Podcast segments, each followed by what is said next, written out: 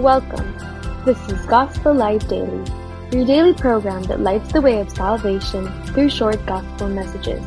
It's a good day because we have good news for you. Our gospel light for today is taken from the Gospel of John, chapter 12, verse 32. It says here, And I, if I am lifted up from the earth, will draw all peoples to myself.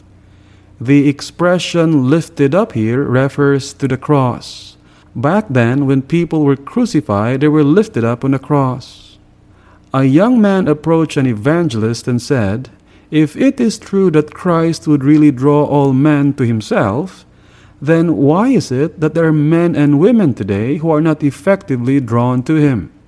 Why are there people, thousands of them, who are not drawn to Christ? Do you believe in gravity? the preacher asked. Well, of course I do, the young man replied. What is gravity? the preacher probed. Well, according to some people, gravity is an invisible force which draws all matter to the center of the earth, said the young man. The evangelist then looked up and pointed to the lights of the church building they were in, and said, If what you say is true, then why is it that those lights up there do not fall to the ground? It's simple, sir. They are fastened to the ceiling by a rod. The young man answered. And so you see, the Lord Jesus Christ draws all men to himself, but God, in his sovereignty, allowed man to resist him, and thus they can resist him if they will. My friend, the Lord Jesus Christ is drawing you to himself right now. Without his drawing, you can never come to him.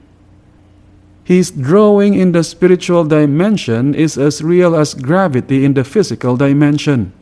Would you be drawn to Him now and come to Him in repentance and faith, trusting in Him and His death on the cross for your salvation?